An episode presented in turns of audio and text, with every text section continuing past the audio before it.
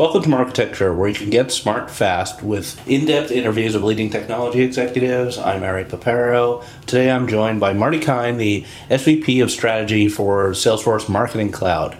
Marty, thanks for being here. Oh, my pleasure. Thanks for having me, Ari. So Salesforce does a lot of things. Big company. It owns Newsweek, right? Or Time or something? Time. I kind of lost track well, of that. Well, actually, Salesforce doesn't have Time. Marc Benioff, Marc the Benioff, co-founder of Salesforce, owns Time. Yeah. Okay. Um, you have stadiums named after you. It's a big company. Today, we're just going to talk about the CDP, which is, I guess, the cornerstone product of the uh, Marketing Cloud. Yep. So um, let's just get it started. So, what is the Salesforce CDP?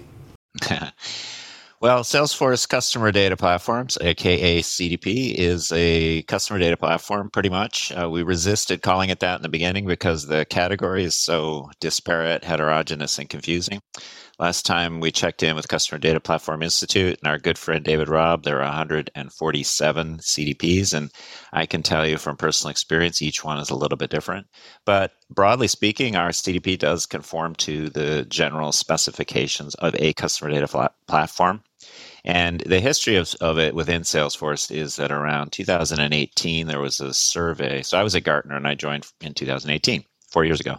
There was a survey that came out and it said, uh, ask CMOs, you know, what CDP are you using? Because CDP was a hot topic and it was up the Gartner hype cycle. And Salesforce came in first. We were the number one CDP, and, but we didn't have a CDP in market at the time. So, you know, it, within Salesforce, they said, well, what's going on here? This is a very strange category that we're winning. We're very happy to be winning, but we don't actually have one. And uh, the question was, you know, is it does it exist? Is it the same as CRM? Is it identical? Is it different? Is there something net new? And we did a build buy partner analysis and ended up realizing something it is something new and new capabilities need to be built. And the decision was made not to acquire, which is the typical Salesforce motion, but to build it on top of the Salesforce platform. So it's built on the same code base as Sales Cloud and Service Cloud, which are, you know, products that started Salesforce CRM, turned it into number one CRM, I should say. And so CDP is the first part of Marketing Cloud that's actually a natively built product, and it's our most successful natively built product, you know, ever. And it was launched two years ago, so that would be 2020 in the fall. So let's walk through what the CDP is and does. Kind of, uh, we're going to have a demo for Marketecture subscribers, but let's talk about it first. I guess to breaking it up in terms of like data ingestion, you know, analytics and and clean data cleaning, appending, and then using. You know, how if that's a good way to look at it, or maybe you have a different framework. Well, there's a typical framework. I mean, there's different ones because parts of it are optional, and also different CDPs do different things better than.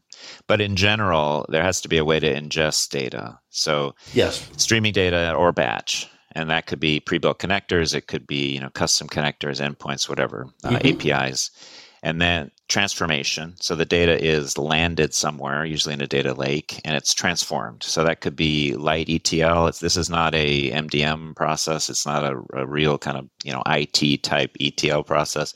So it's light transformation and then harmonization to a data model.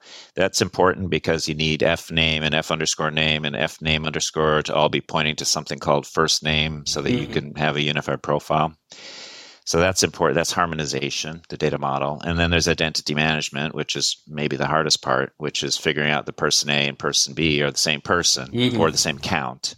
And there's all kinds of fancy math going on there. Or maybe they have the same exact email. That's easy. but it, you know, it, it can be hard. And then um, the optional part is how much analytics is built into CDP. So you have the unified profile and, you know, is there an analytics workbench? And we have a declarative kind of drag and drop interface where you could do segmentation. So you can pull attributes over if, then, and, or, but, do a count, build an audience, very easy. Some tools don't have that. You know, you, you can point other tools to it. Of course, you can use BI, you can use data science pipelines. And then there needs to be an activation. So data, these audiences that you built, either streaming or in batch, have to go somewhere. And so you have to be able to connect it to email systems you know mobile push uh, website personalization advertising call center what have you. So it's ingestion organization analysis egestion. Right right. Oh, so going through those one at a time. So in- yeah. ingestion do you have sort of like this catalog of tens or hundreds of sources can i get you know, MailChimp data and, you know, data from N sources into my uh, CDP? There's a bunch of different ways to do it. We we started with Salesforce sources. The reason being our customers would be very unhappy if our CDP couldn't easily ingest data from Marketing Cloud, sure, sure, okay. Service Cloud, Commerce Cloud, uh, all the various clouds. So that's one, you know, basically push button integration. Another method is there's a tag and an SDK so, and it's harmonized with the personalization products. So you can you can collect streaming data off your site. You can collect it off your mobile app. Another method is using MuleSoft. MuleSoft is a Salesforce acquisition that is essentially for integration of data, a lot of it from kind of uh, homegrown systems like databases sitting in the basement. But it uses APIs to build a kind of API framework. So it's API management. But it has pre built connectors to 250 sources if you use MuleSoft. You don't have to.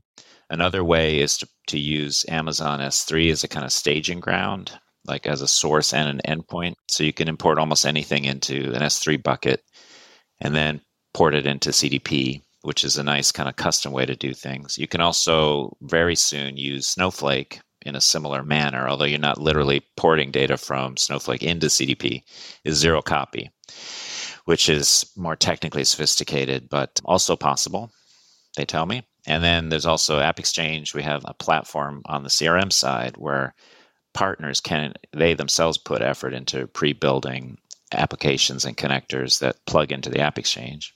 And we have a bunch of those already. We have um, a couple dozen, mostly for ad advertising activation, and then also data enrichment. You mentioned like we had Epsilon, we had Dentsu, Aegis Merkle, uh, Acxiom as a partner there, and then finally there's big partnerships that we have. So uh, we announced a big partnership with Google, and when I mean big, it's not just like salespeople selling together. It's um, engineers have built something, and so there's one with Google, your old friends, and then uh, one with Amazon as well. We could talk about. It's mostly around analytics, and then we have a, an ongoing thing with Meta, and then other ad ad endpoints. Thanks for listening. To hear the complete interview, subscribe at marketecture.tv you